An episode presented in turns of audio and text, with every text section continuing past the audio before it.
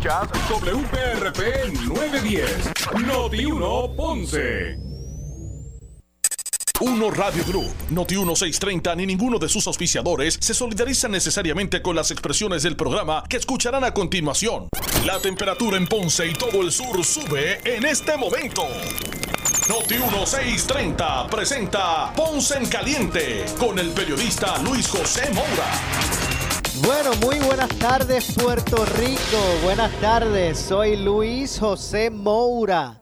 Bienvenidos a el programa de hoy de Ponce en Caliente. Hoy comienza una nueva era del, una nueva temporada, una nueva temporada del programa Ponce en Caliente, que usted escuchará por aquí por Noti uno de lunes a viernes a las seis de la tarde, por aquí por el nueve diez de Noti uno. Así que le damos la bienvenida a todos, hoy estrenando nuevo horario por aquí por el nueve diez de Noti uno. Eh, así que obviamente como parte, ¿verdad?, de, de los trabajos eh, y los ajustes para que eh, se siempre pues eh, esté eh, presta para las necesidades de nuestra audiencia. Eh, la programación de Noti uno, pues hoy arrancó a las doce del mediodía, eh, de regreso a su casa, Luis Dávila Colón, eh, en La Mirilla, y nosotros pues estamos estrenando nuevo horario, así que estamos contentos y entusiasmados. Eh, estaremos de lunes a viernes por aquí por el nueve diez de Noti uno desde las seis de la tarde, de seis a siete de la tarde, en el programa Ponce en Caliente, que es presentado por Muebles por Menos. Así que mire, Eh, nuestro abrazo y saludo a toda la familia de Muebles por Menos, que eh, estará ahora presentando el programa Ponce en Caliente, eh, ahora a las seis de la tarde. De verdad que toda la familia de, eh, de Muebles por Menos, pues nosotros siempre muy agradecidos. La verdad es que también todos nuestros auspiciadores estuvieron, eh, se movieron con nosotros aquí. Eh, a este nuevo horario de las seis de la tarde por aquí por Noti uno.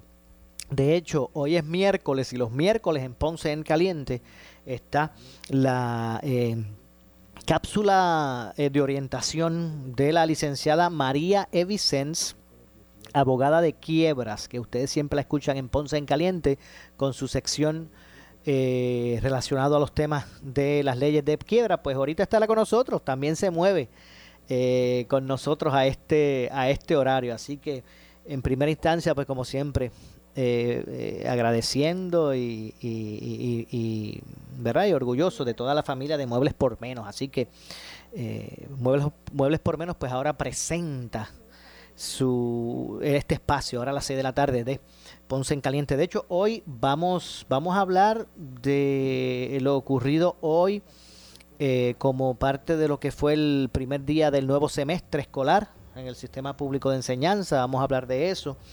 Vamos a hablar también sobre el tema del salario mínimo eh, y la consideración en la legislatura de este de, de una medida que eh, propone aumentar el salario mínimo en Puerto Rico. Ya mismito también vamos a estar conversando con el administrador del Fondo del Seguro del Estado. Vamos a estar también conversando con Jesús eh, Rodríguez Rosa, y también vamos eh, a pasar también en vivo para que usted pues también en, se entere de lo que está ocurriendo, los que no pudieron, los no han podido llegar hoy en Ponce, específicamente en la funeraria Jackie Oliver. Eh, se está llevando a cabo el, el velatorio de quien en vida fuera el, el periodista, el profesor José Elías Torres.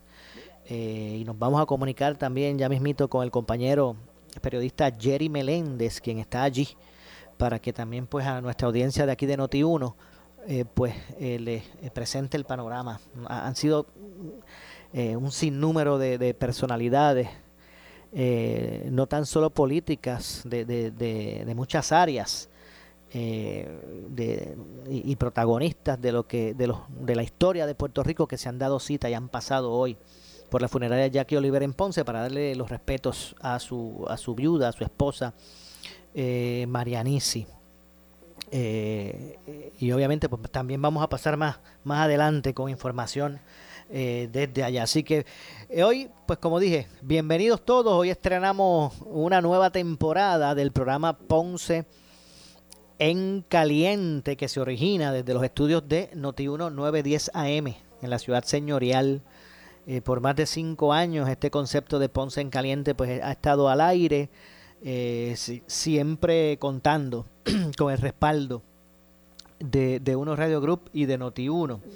Eh, la gerencia, nuestro director de, de programación, Alex Delgado, para Noti uno el, el sur también existe y se ha mantenido este espacio que se, or- se origina desde aquí, eh, analizando los temas de interés general en Puerto Rico, ¿verdad? Porque el, los amigos del sur de Puerto Rico no están aparte de la sociedad, eh, y aquí pues se tocan esos temas de interés general, pero siempre se relacionan, ¿verdad? Se relacionan con esta región, con las, las eh, particularidades de la región sur de, de Puerto Rico, así que siempre se relacionan con el sur los temas de interés general, y este espacio ha estado aquí por más de cinco años. Eh, porque, repito, el, el, el sur también existe para Noti uno. De hecho, no es en palabras, eh, aquí eh, se ha defendido, se ha mantenido este espacio para, para los sureños, ¿verdad? Esta, aunque nuestra señal, este, el nueve diez de Noti uno tiene una señal poderosa. Yo tengo gente que me escucha y me llama desde Dorado por el nueve diez. Pero esta esta plataforma eh, se ha mantenido aquí para eh, eh, originándola desde el sur de Puerto Rico, eh, y decía que el sur también existe para Noti uno y no de palabras. Aquí se han traído, Noti uno ha traído eventos al sur de Puerto Rico eh, de gran magnitud y de rele- relevancia que se pudieron haber hecho en otros lugares y se han traído para acá. Mira, aquí eh, la, en las pasadas ele- en las elecciones eh, pasadas, las pasadas elecciones Eh, bueno, las pasadas y las anteriores, de, de las anteriores y las pasadas. Aquí se trajeron al sur eventos importantes eh, por Noti uno, aquí se, traje, se trajeron, se han traído foros de los candidatos a la gobernación, aquí se trajo un debate real de los candidatos eh, a la gobernación y se han hecho un sinnúmero de un sinnúmero de, de eventos. No sé si ya tengo en línea telefónica al, al administrador del fondo. Está por ahí, es que estoy en vivo y estoy preguntando aquí mismo al aire, a ver. Estamos, este, ¿quién, ¿Quién me habla? Ok, pues no se me vayan, denme un, denme un segundito, por favor. Bueno, en efecto, vamos entonces a continuar con, con nuestro eh, preámbulo a lo que es esta, esta nueva temporada del programa eh, Ponce en Caliente, ahora a las seis de la tarde. Pero es que, eh, en efecto, quiero aprovechar para darle la bienvenida. Yo sé que ha, ha sido un día eh, que todavía no ha acabado para, para el administrador del Fondo del Seguro del Estado, así que le agradecemos eh, el, el, su tiempo. Vamos a darle la bienvenida. Tengo comunicación con el administrador del Fondo del Seguro del Estado, eh, Jesús Rodríguez Rosa, a quien de inmediato le damos la bienvenida. Saludos, administrador, gracias por acompañarnos. Gracias, gracias a ti, Maura, Maura, por la invitación y saludos a ti y a toda tu radioaudiencia. Bueno, gracias, gracias por atendernos. Usted usted ha estado visitando el suroeste. ¿Cuál es el propósito, administrador? Bueno, en el día de hoy el gobernador de Puerto Rico, el licenciado Pedro Pierluisi, uh-huh. eh, estuvo estaba estuvo inaugurando el C S I, el Centro de Servicios Integrados de Yauco. Eh, entonces, los centros de servicios integrados son centros que se han estado que se han estado inaugurando a través de la isla, que dan servicios, que integran todos los servicios gubernamentales o gran parte de ellos, y allí se da servicio para toda la ciudadanía, como por ejemplo, por ejemplo en el caso de, de nosotros, pues damos servicios de, de la Corporación de Deportes del Estado, por ahí servicios de Vitoc, de Asume, del Departamento del Trabajo, de diferentes agencias del gobierno de Puerto Rico, están todas allí y la ciudadanía va a un solo lugar y recibe los servicios. Una Eh, son servicios, son unos centros que se están eh, inaugurando a través de todo el país y hoy le tocó a Yauco. Ok, hoy estuviera entonces por Yauco. De hecho, eh, eh, hay eh, el, eh, Puerto Rico y su gobierno, ¿verdad? Su, su ente gubernamental, pues atraviesa retos fiscales. Eh, ¿Eso también se refleja en el caso de, del, del, del fondo? ¿O cómo es, ¿Cuál es la situación fiscal del fondo? Sí, Mauro, el, el, el fondo, yo entré en el dos mil diecisiete, Mauro, en el Fondo del Seguro del Estado. En el dos mil diecisiete habían varios retos. Número uno, la corporación tenía déficits operacionales de más de trescientos millones, de hecho, rondaban los trescientos cuarenta millones. O sea, tenía gastos de trescientos cuarenta millones más que sus ingresos. Eh, la cartera de inversiones, que es la reserva, que se conoce como la reserva actuarial, que son, si, lo, si te quieres imaginar, una cuenta de ahorros para garantizar el servicio de los lesionados a largo plazo. Esa cartera se le había extraído más de un billón de dólares, más de mil millones. Y recordará los famosos trans, ¿verdad? Los trescientos treinta y cinco ah. millones que se adelantaron para Hacienda, un, eh, una emisión de bonos que la, también la financió el fondo para el Departamento de Hacienda también de ciento diez millones. Eh, de, de hecho, disculpe Rodríguez, vale. de hecho, disculpe Rodríguez que, que lo interrumpa un, un minuto. Yo yo pienso sí, claro. que en un momento dado, cada vez que se metía un embrollo fiscal o necesitaba di, eh, dinero, el, el gobierno metía la mano en los chavitos del fondo. Correcto, bueno, eh, de, de, eh, al dos mil diecisiete, Moura, uh-huh. más de mil millones fueron extraídos de esa cartera, más de mil millones, hablando de sobre mil millones, o sea, un billón de dólares. Y la corporación tenía y sufrió durante el, el, los cuatro o cinco años pasados, antes del dos mil diecisiete, eh, déficit de más de trescientos cuarenta millones anuales y un decrecimiento en los ingresos de la corporación que llegaron a rondar en más de en, en menos cien millones anuales. Cuando tú lo acumulabas, eran más de quinientos, seiscientos millones de decrecimiento en ingresos en la corporación. Así que, con, y eso es simplemente esa parte. Habían cuentas por cobrar, que las cuentas por cobrar estaban en más de setecientos millones de dólares. Y las cuentas por pagar estaban en más de ciento sesenta millones. Así que, con un cuadro así, simplemente con esos números, ¿verdad? Habían, habían otro, otras complicaciones. Pues la corporación, pues que hizo la Junta de Supervisión Fiscal, pues la puso como una de las entidades cubiertas bajo la Junta de Supervisión Fiscal en el dos mil diecisiete. Eh, eh, o sea que la, la... Y aparte de eso, en el dos mil diecisiete, Maura, también entró en vigor el P E I-G O, que son las pensiones de los retirados de la corporación. O sea que cada corporación o agencia tiene que pagar sus pensionados. La corporación paga noventa y siete millones anuales, comenzó en el dos mil diecisiete a pagar noventa y siete millones de dólares de sus pensionados. Así que con un cuadro así, en el dos mil diecisiete, eh, nada, la misión era estabilizar la estabilizar la finanza. Eh, así lo, lo comenzamos, fue duro, fue fuerte. Eh, algunas de las leyes nos ayudaron, ¿verdad?, poder hacer esa estabilidad. Hicimos ajustes operacionales, consolidamos eh, localidades, Eh, hicimos eh, ahorros a través de la tecnología, etcétera, ¿verdad? Así que eh, disminuimos lo, eh, la cantidad de los contratos. Bueno, la cosa es que logramos esa estabilidad al punto que hoy, Maura, oh, Maura el, la corporación tiene alrededor de cuatrocientos millones en superávit. Okay. No se ha tocado la cartera de inversiones, la reserva actuarial, en cinco años no se la ha extraído ni un solo centavo. No hemos aumentado las pólizas a nuestros patronos en los pasados cinco años, ni un solo centavo se ha aumentado. Hicimos un, eh, se les dio un beneficio por la pandemia a nuestros patronos que conllevó, fueron más de treinta y seis millones de dólares en beneficio a los pensionados, a los patronos, de un diez por ciento de crédito en sus pólizas. Eh, así, hemos, eh, eh, hicimos una, re, una remodelación a nuestro hospital industrial de más de cincuenta millones de dólares. Así que, Eh, hay estabilidad financiera, eh, este, hay tranquilidad, ¿verdad?, en todos nuestros empleados en términos de que la, la corporación está sólida y no se ha tocado sus finanzas. Así que eh, estamos sumamente orgullosos de lo que hemos hecho.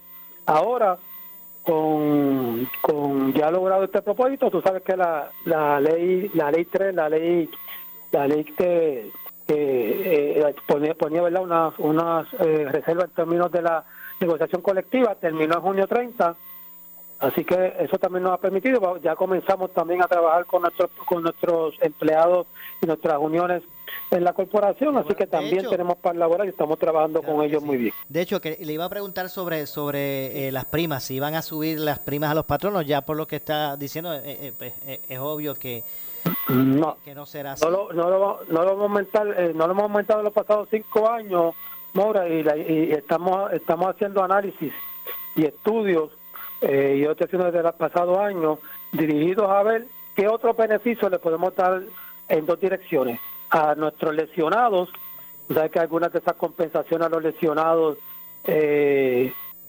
podemos, algunas de ellas llevan veinte, veinticinco y treinta años sin aumentarse, Así que esa es nuestra primera, ¿verdad?, a las personas que nos debemos y a los patronos, ¿verdad?, que son los ingresos los ingresos de la corporación, los que permiten dar los servicios médicos, también darle algún tipo de alivio, ¿verdad? Aparte de que aunque nunca, aunque ya en los pasados cinco años nos han aumentado las primas de las pólizas, pero ver si también podemos tener algún tipo de disminución adicional en esa línea. Así que, eh, eh, porque nosotros entendemos, ¿verdad?, que los dineros no están allí, ¿verdad?, para, el gobierno no los tiene allí para guardarlos, sino para eh, invertirlo en lo que es la misión de la corporación, ¿verdad?, que son sus pensionados, sus, sus eh, lesionados y, eh, igual de importante, los patronos.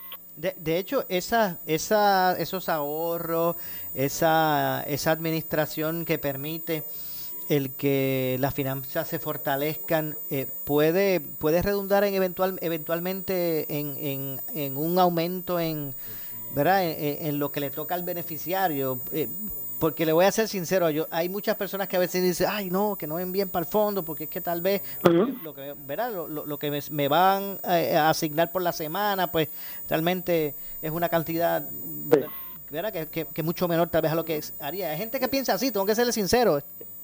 Sí, no, no, que es verdad. Este, mira, mucha, aunque, aunque la, eso es lo que yo le llamo, lo que se le llama la compensación, la compensación. En el caso que me estás hablando, pues la dieta, la dieta que se da temporera, uh-huh. termina si tiene algún tipo de incapacidad. Este, eh, todas esas compensaciones, que son varias, eh, algunas de ellas no se revisan en los pasados veinte, veinticinco años, así que esa es una de las, ese es uno de los aspectos que estamos trabajando. Obviamente hay que enmendar la ley, hay que enmendar, hay que ir a, a la legislatura, pero estamos estamos trabajando con el con el gobernador de Puerto Rico para, para llevar un proyecto de administración y poder eh, aumentar esas compensaciones, eso son, ¿verdad? Y, y también ver de qué manera también podemos podemos disminuir la carga sobre los patronos, ¿verdad? Y más en estos momentos en que la economía está por la, por la pandemia y los huracanes y los terremotos, pues eh, se ha afectado los negocios, y ¿sí? también ver si le podemos llevar un alivio. Así que esas son las dos líneas que estamos trabajando y, y obviamente pues, inicialmente había que estabilizar la finanza, ya lo hicimos, pues entonces vamos a mirar estos dos aspectos ahora. Ok. Eh, lo, eh, la parte que le corresponde al patrono, ¿verdad?, pagar, eh, eh, están, eh, ¿hay mucha morosidad? Mira, cuando cuando nosotros llegamos, ahora en el dos mil diecisiete, la evasión patronal, eh, yo lo primero que hice fue preguntar, ¿verdad?, cuál era la captación en la corporación. Eh, la captación nunca se había calculado. La corporación tiene sobre ochenta y cinco años.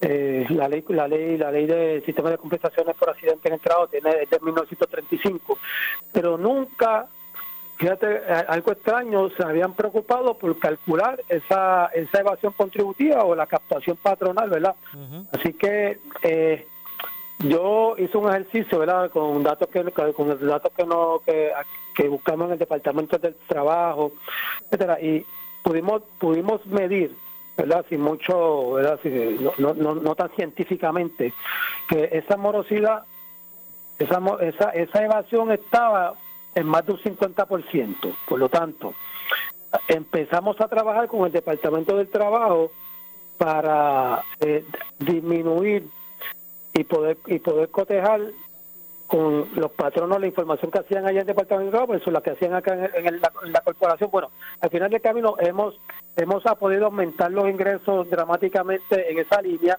Aún falta camino por recorrer, pero por lo menos en estos momentos los ingresos que estaban en el dos mil diecisiete en unos quinientos veinte, quinientos quince millones, hoy están en alrededor de seiscientos millones. O sea, hemos, hicimos una, un aumento dramático en ese sentido, y con la disminución en los gastos, pues pudimos establecer, ¿verdad?, más, más ingresos, menos gastos, así que cerramos esa brecha de déficit, ya no hay déficit operacional, y, eh, y no tuvimos que extraerle nada a la cartera de inversión, los reservas actuariales, así que eh, continúa la evasión, la hay, pero la estamos trabajando día a día, eh, y una de las, eh, a través de también de sistemas, eh, los sistemas computadorizados que estamos implementando, pero estamos cerrando la brecha.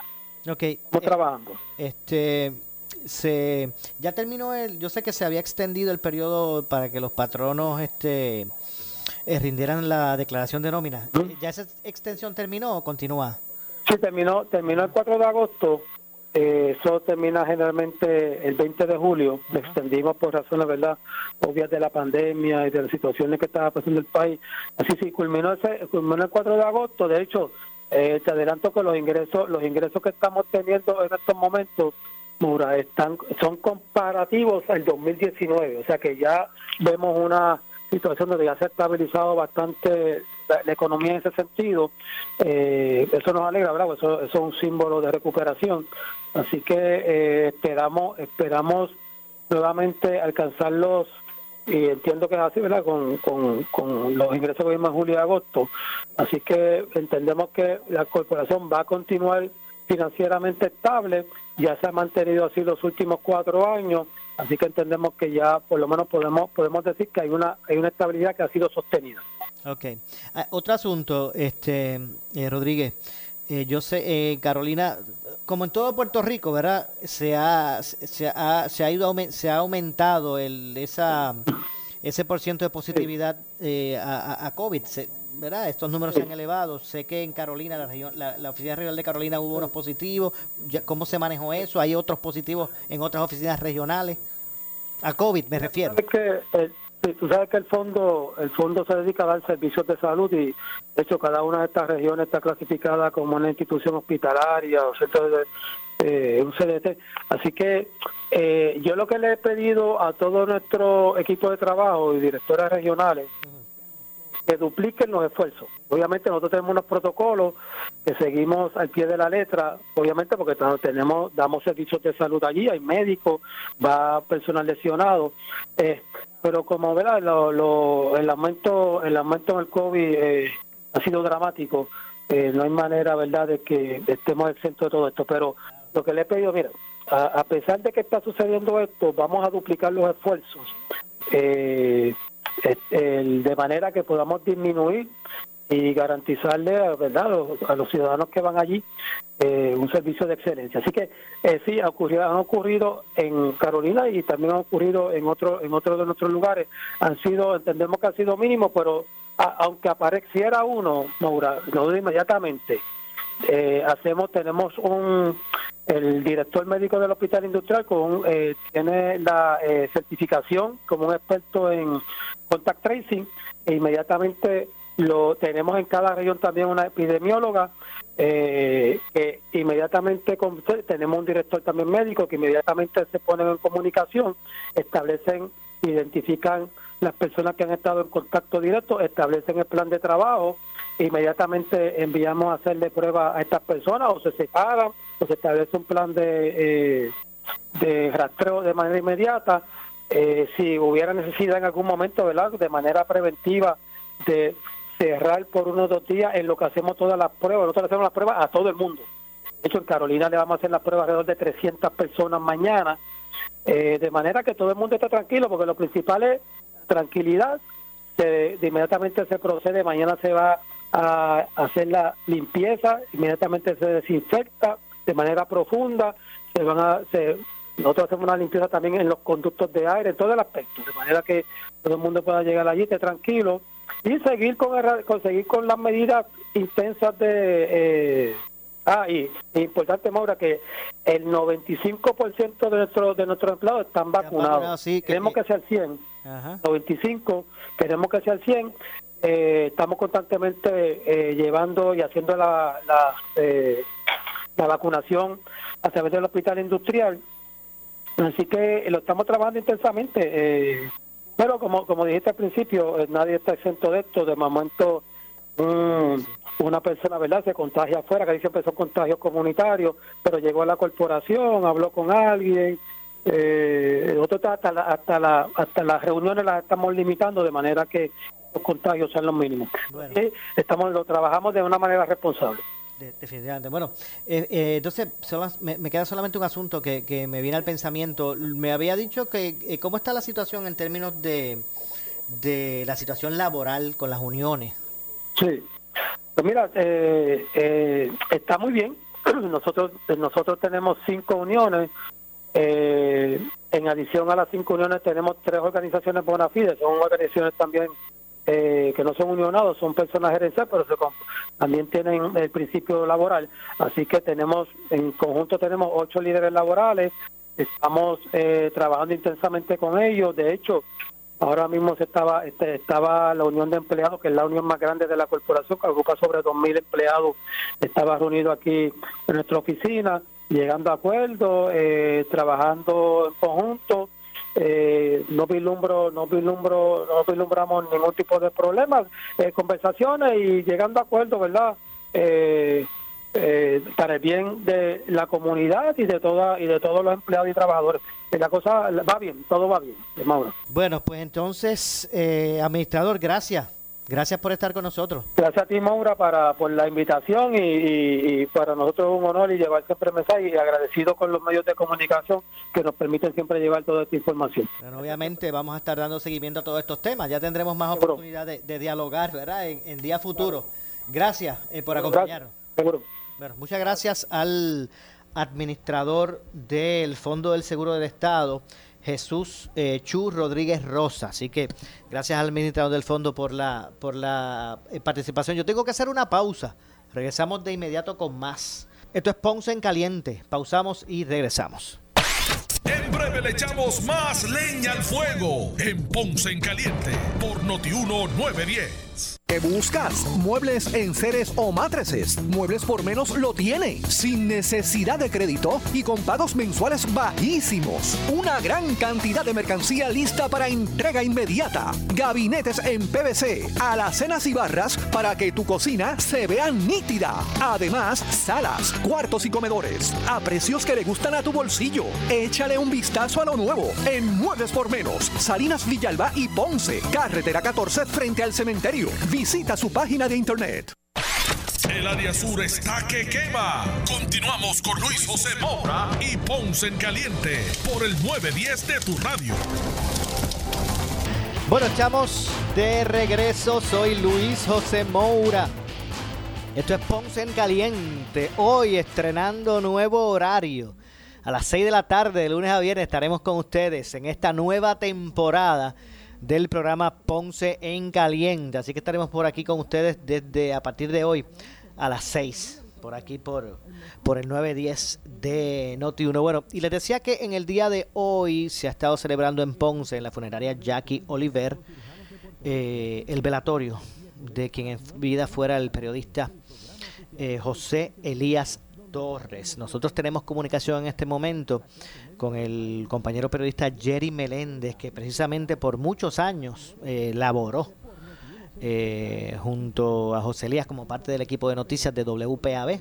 Jerry eh, Meléndez por mucho tiempo pues estuvo también laborando en P A B con José Elías y está precisamente allí. Vamos a pasar entonces en vivo al, al área de la funeraria eh, Jackie Oliver. Eh, buenas tardes, eh, Jerry.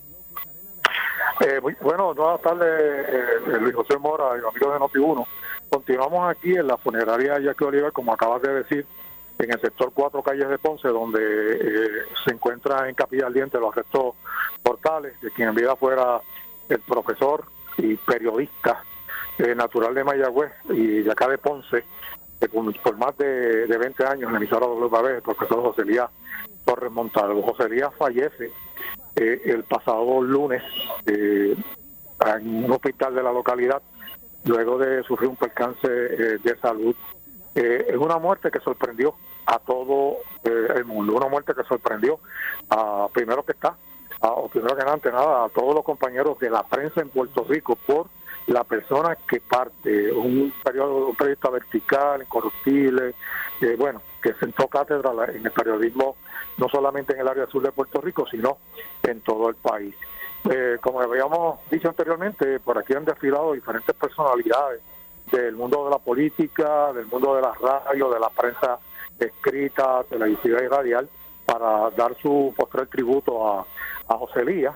Eh, estuvimos conversando Eh, hace unos, un tiempito con su señora esposa, eh, Marianisi Sánchez, eh, que nos ofreció detalles de, de, de, de José Elías, el proceso que se estaba pasando allá en, la, en, su, en su casa, en el hospital, y también este, de la eh, lo que acontece en el resto de la tarde aquí en la funeraria de Jackie Oliver.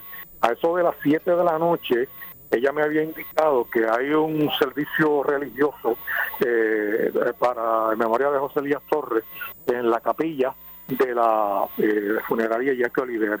La, el, el sepelio se va a verificar mañana. Eh, salen de aquí de, de la funeraria eso de las once y treinta de la mañana hasta el cementerio municipal nuevo de, de Mayagüez. Como ustedes saben, José Elías era natural de Mayagüez, pero su vida, la mayor parte de su vida profesional como periodista, la hizo aquí, en el pueblo de Ponce, en la emisora W P A B, aunque había incursionado en otras estaciones de radio y mantenía programas de, de análisis noticiosos muy eh, muy certeros, muy de, de mucha credibilidad en el área oeste de Puerto Rico, y prácticamente lo que cubrían estas emisoras de radio. Estuvo aquí por espacio de veintiún años como, como periodista, como reportero también, como director de noticias de W P A B, hasta que lo sorprende la muerte a la edad de cincuenta y seis años, que ha dejado consternado a casi todo, a, a, digamos, todo el país por las personas que lo conocieron y tuvieron la oportunidad de, de acompañarlo por muchísimos eh, años. Luis, la, la gente, eh, sus amigos, conocidos, siguen llegando y a la funeraria, y me dijo su esposa que la, tenía permiso de la funeraria para seguir aquí todo el tiempo que ella necesite para recibir la gran cantidad de personas que han venido aquí para darle postrer tributo a José Elías, Luis. O sea, no cabe duda que eh, su trascendencia como, como periodista eh, eh, pues provoca precisamente en que personalidades del, del acontecer noticioso, no solamente políticos, sino los protagonistas de la historia de Puerto Rico, Eh, de la cual José Elías fue, ¿verdad? Podía, daba su testimonio diario, ¿verdad? Eh, al, al poder reseñar todo todo lo que ocurría ocurría en el país, pues eh, pues se ha volcado allí y todo el mundo ha pasado, ¿verdad? Para para mostrar su respeto. Eh, no cabe duda que que era una una voz eh, que hoy que bueno que recientemente pues se apaga y que de, va a dejar, ¿verdad? Un, un vacío en eso, en lo que se, lo que significa el periodismo responsable. Eh, yo sé que tú trabajaste allí en ese equipo de noticias con José Elías por mucho tiempo y, y me gustaría, ¿verdad? En tu caso, ¿verdad? No sé si hay alguna anécdota o algo importante que tú, tú entiendas que deba ser reseñado. Bueno, tuvimos muchas anécdotas. La mayor parte de nuestro, este, digamos, nuestros tiempos libres, eh, pues compartíamos muchísimo, íbamos a almorzar, eh, nos poníamos de acuerdo para ir a diferentes lugares que le interesaban aquí de la ciudad de Ponce. Como educador, él era una persona que se preocupaba mucho por la educación, y cada vez que había un proyecto educativo, él me decía, mira, me enteré de esto, vamos a ver si nos damos la vueltita por allá. Muchas anécdotas sí pasamos con él, pero la mayor parte fueron anécdotas que tienen que ver con el mundo noticioso, de personas que le entrevistaba, después nos poníamos a comentar esa entrevista, qué él pensaba de la entrevista y todas esas cosas. Como habíamos dicho, él era una persona eh, muy seria en su trabajo, una persona que no se vendía, era incorruptible, y verdaderamente para, para estar con él en una entrevista, el entrevistado tenía que prepararse, porque José Elías no era un relacionista público, José Elías era un periodista en todo el sentido de la palabra. Y Luis, eso hemos hecho siempre hincapié, y los amigos de Noti uno siempre lo fueron, aquellas personas que lo conocieron saben de lo que estoy hablando.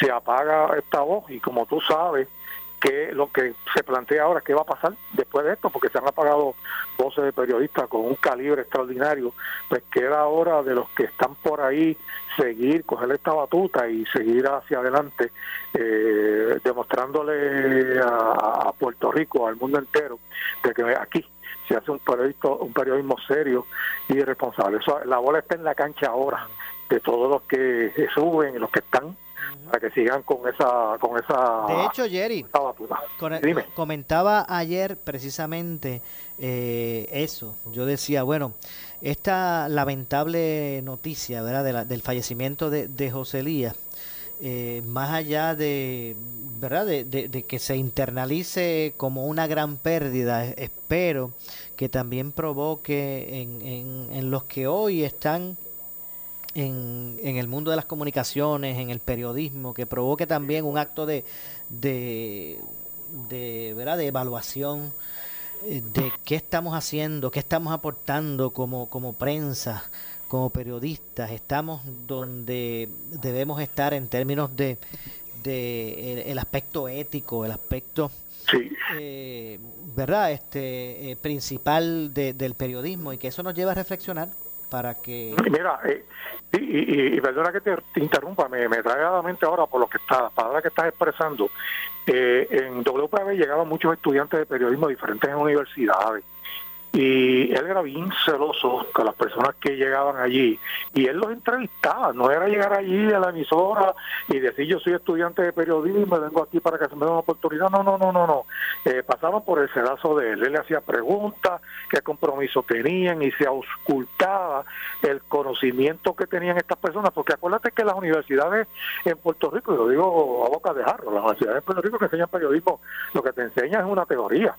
La, la situación se hace en la calle, en el fragor de la calle, en la calle, en el pueblo de la calle, eh, y, y la experiencia que tú vas adquiriendo como reportero eh, y periodista, la haces en, en lo que llaman, eh, por decir la palabra en puertorriqueña, en el field.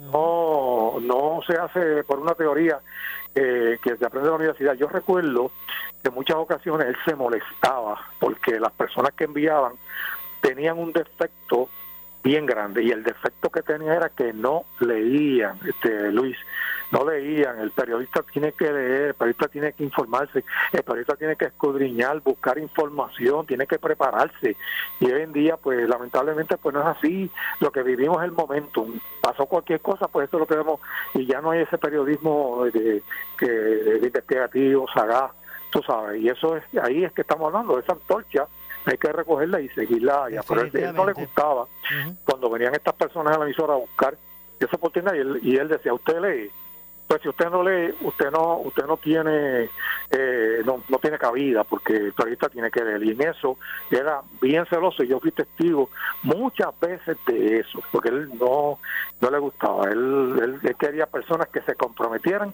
con la situación del país, que leyeran, que buscaran información. Si no lo hacía, de hecho, ahorita... No tenían cabida con él. Claro que sí. Ahorita eh, estuve conversando con Marianisi y ella nos hablaba precisamente de eso, de lo mucho que, que, que, que se sentaba a leer José Elías. Eh, y obviamente, pues eso es eh, una parte vital, ¿verdad? Para los que en esta, sí, definitivamente, sí. Quieren estar. Sí, porque porque tú tienes que tú tienes que tener conocimiento de cuál es cuál es la, la cómo es que se mueve el país, que la, o sea, la noticia en Puerto Rico no es la política esta chabacana que hay todos los días. La, la, la el periodismo en Puerto Rico cubre muchos muchos aspectos, el, el cultural, el deportivo, el, el, la vida social del puertorriqueño, eh, todo eso eso que bulle en el país, que eh, lo que es la que lamentablemente en Puerto Rico pues como que el, el periodismo solamente se circula conscribe solamente a entrevistar político, y la política como esta es la que domina eh, mayormente el ambiente periodístico hoy en día. Pero sí, hay que prestar atención, pero hay otras cosas que son se afectan con las acciones de que se toman en, en un gobierno y en la política partidista de Puerto Rico. Mira, eh, Jerry, ahorita, ahorita... En ese sentido cubría todo eso. Claro, ahorita escuchaba unas declaraciones que hiciera que hizo Tuto, Tuto Jiménez, propietario de W P A B, y, y me llevaron a pensar lo siguiente. Te la, lo comparto contigo, ¿verdad? Porque tú, yo, tú también fuiste parte eh, eh, bien importante, ¿verdad? De, de esa trayectoria de, de W P A B, ¿verdad? Y de lo que fue, ha sido también, ¿verdad? La trayectoria de, de José Elías como director de noticias. Tú fuiste parte de ese equipo sí. mucho tiempo. Y al, escuché ahorita unas expresiones que hizo Tuto y me llevó a pensar que, que eh, parte... O sea, Eh, Tuto reveló de que a él le constaba que José Elías recibió en muchas ocasiones eh, en muchas buenas ofertas de otros medios. Sí, a mí, sí, a mí me, me consta eso porque las compartió conmigo. También y él las rechazó, sí, no sí. él las rechazó, y es que sí. eh, José Elías eh, también, ¿verdad? Es, es, hay que verlo como ese junte, José Elías P A B, P A B José Elías, porque ¿Mm? eh, también fue muy importante esa confianza que, que, que P A B le dio a él para que él pudiese hacer su trabajo, porque ¿verdad? No, no, no, no aplicaba esta presión indebida que a veces se refleja en otros medios con relación sí, al, al periodista, ¿verdad? Seguro, sí, sí. Sí, algunas veces tenemos, como tú lo sabes, como, como periodista que eres, y yo me enfrenté muchas veces a eso en, la, en, la, en los tres medios que laboré. O sea, tú puedes tener una mejor noticia, puedes tener la, la mejor exclusiva, pero si el medio que tú, donde tú trabajas no te no te, no te respalda o hay algún tipo de temor por el que dirán, o una demanda, lo que sea, pues hay muchas cosas que se pierden. En ese caso, pues José Elías tenía prácticamente el camino abierto y, y yo siempre he dicho que no, yo no conozco a nadie. En los quince años que yo laboré con él, no conozco a nadie. No, perdona, ahora debo decir, no conocí a nadie. Que lo refutara. Si había un, personas que venían donde mí y me decían, mira, este José Elías dijo tal cosa al aire, este eh, no creo que eso es así, este no me gustó como lo dijo, pues no tiene esta información. Y yo siempre le decía, bueno, pues yo te aconsejo que tú saques un ratito y vayas allá a la emisora, lo llames, y tú converses con él, mira, tú dijiste esto, dijiste esto, yo no estoy de acuerdo contigo, pero no iban a refutarle nada. O sea, porque cuando este hombre hablaba y, to- y tocaba un tema noticioso, que era, era excelente, que escudriñaba, analizaba, profundizaba, lo hacía con una veracidad, una veracidad, perdona, increíble, y nadie, nadie, nadie, nadie, que yo recuerde, lo refutó Luis, amigos de Noti uno. Entiendo, bueno. Jerry, gracias. Sí. Gracias por... Luis? por eh, ¿verdad? brindarnos este panorama de lo que allí est- est- est- ha estado ocurriendo, y quién quién mejor que tú, ¿verdad? Que fuiste parte de ese equipo, que fuiste compañero por muchos años eh, de José Elías. Te lo agradezco mucho, te admiro, te respeto mucho, eh, Jerry. Gracias, igual admiración mutua, Luis. Bueno, gracias a ustedes y a Noti uno, ¿cómo no? Muchas gracias, gracias al compañero.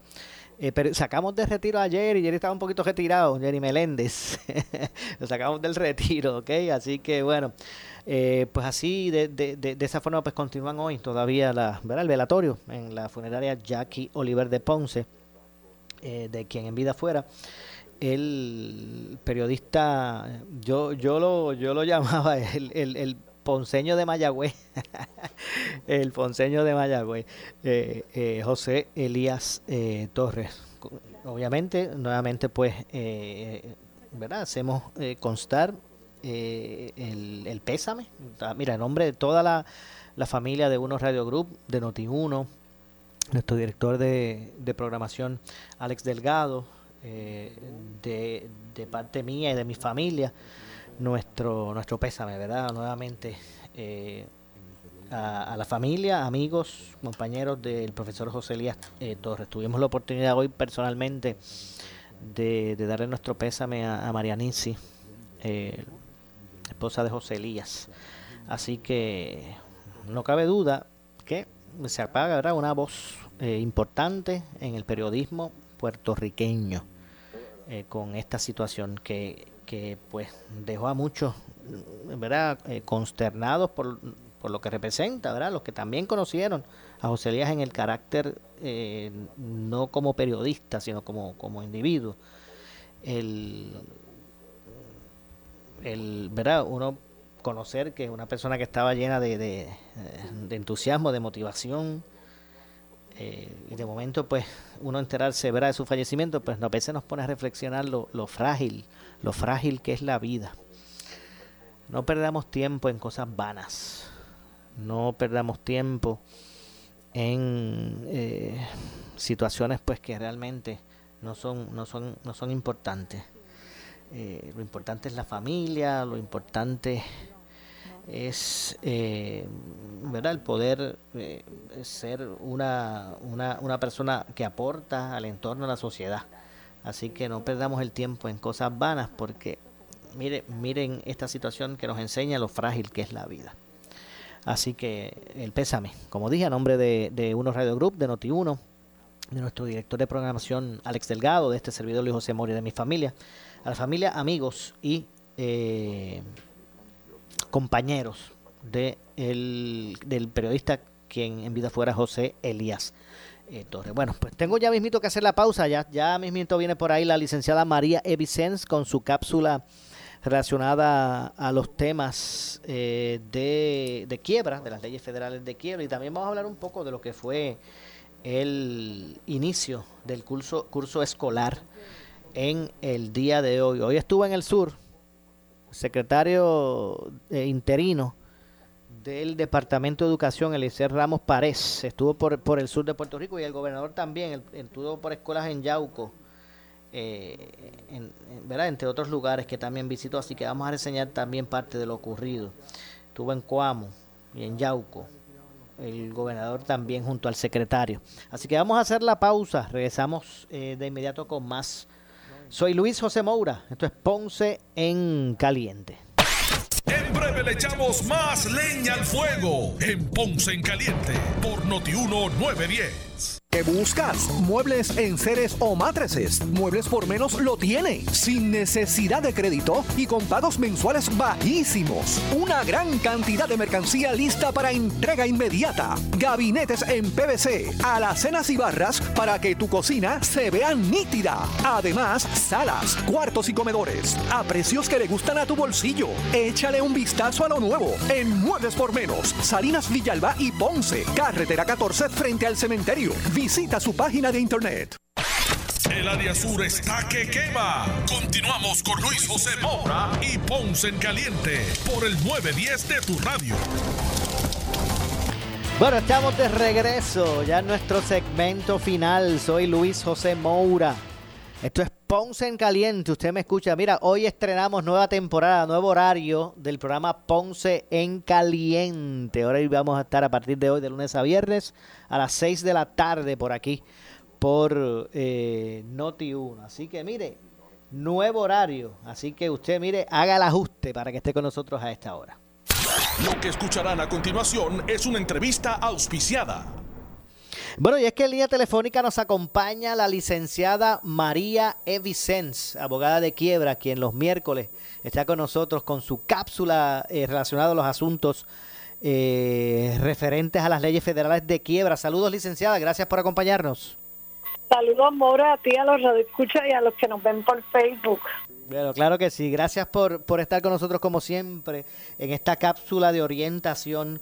Cada día eh, es más, eh, son más las personas que eh, ejercen su, su prerrogativa de eh, disfrutar de estas leyes o beneficiarse de estas leyes federales de quiebra ante las situaciones que, eh, eh, ¿verdad? Que, que se enfrentan en estos tiempos. Hoy la pregunta va dirigida a lo siguiente. Eh, ¿Me puedo liberar de las deudas que me corresponden en la liquidación de bienes gananciales si radico una quiebra, licenciada? No, Moura, no te puedes liberar. Y te voy, bueno, te voy a explicar porque esa situación es, es eh, eso es como le digo constantemente, que los casos son, cada caso es individual y hay que analizarlo con mucha cautela, porque las deudas, cuando tú liquidas la sociedad legal de gananciales, las deudas que surgen a raíz de eso, tú no las puedes descargar en un capítulo siete. Lo quisieras hacer, tuviera, o sea, eso es imposible porque la ley no lo establece. En Estados Unidos hay, hay distritos donde, como las leyes en cada estado son diferentes con relación a la, a las sociedades gananciales, si son estados de que eso existe o no existe, pues es muy distinto cuando tú vas a las decisiones en los circuitos, pero la ley dice que tú no puedes descargar una deuda de la sociedad legal de gananciales En, en un capítulo siete. La única manera en que tú te podrías liberar de eso sería en un capítulo trece, y es porque es pagándola. No te puedes liberar de ella no pagándola como, como, como haces con las deudas de tarjetas de crédito, de préstamos personales. Sería pagándola como haces con las deudas de pensión alimenticia. Sabemos que las deudas de pensión alimenticia nunca son descargables, ni la de las pensiones excónyuge, que es la que le toca a un cónyuge cuando por razón de su divorcio no ha podido con, encontrar un empleo o no puede tener un empleo, y viene el, el, el excónyuge obligado a pagarle una pensión.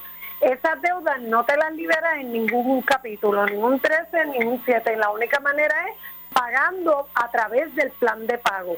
Y lo mismo va a suceder con las deudas de la liquidación de bienes gananciales. Por eso es aconsejable de que usted, antes de que se divorcie, si ya usted está considerando, ¿verdad?, el divorcio y tiene muchas deudas y tiene muchas dudas, oriéntese con un abogado de quiebra antes de, porque le va a decir cuál es el curso a tomar. Yo he tenido esas situaciones donde no todo el, sabemos que no todo el tiempo los, los cónyuges tienen una relación amistosa, y más cuando están en ese proceso.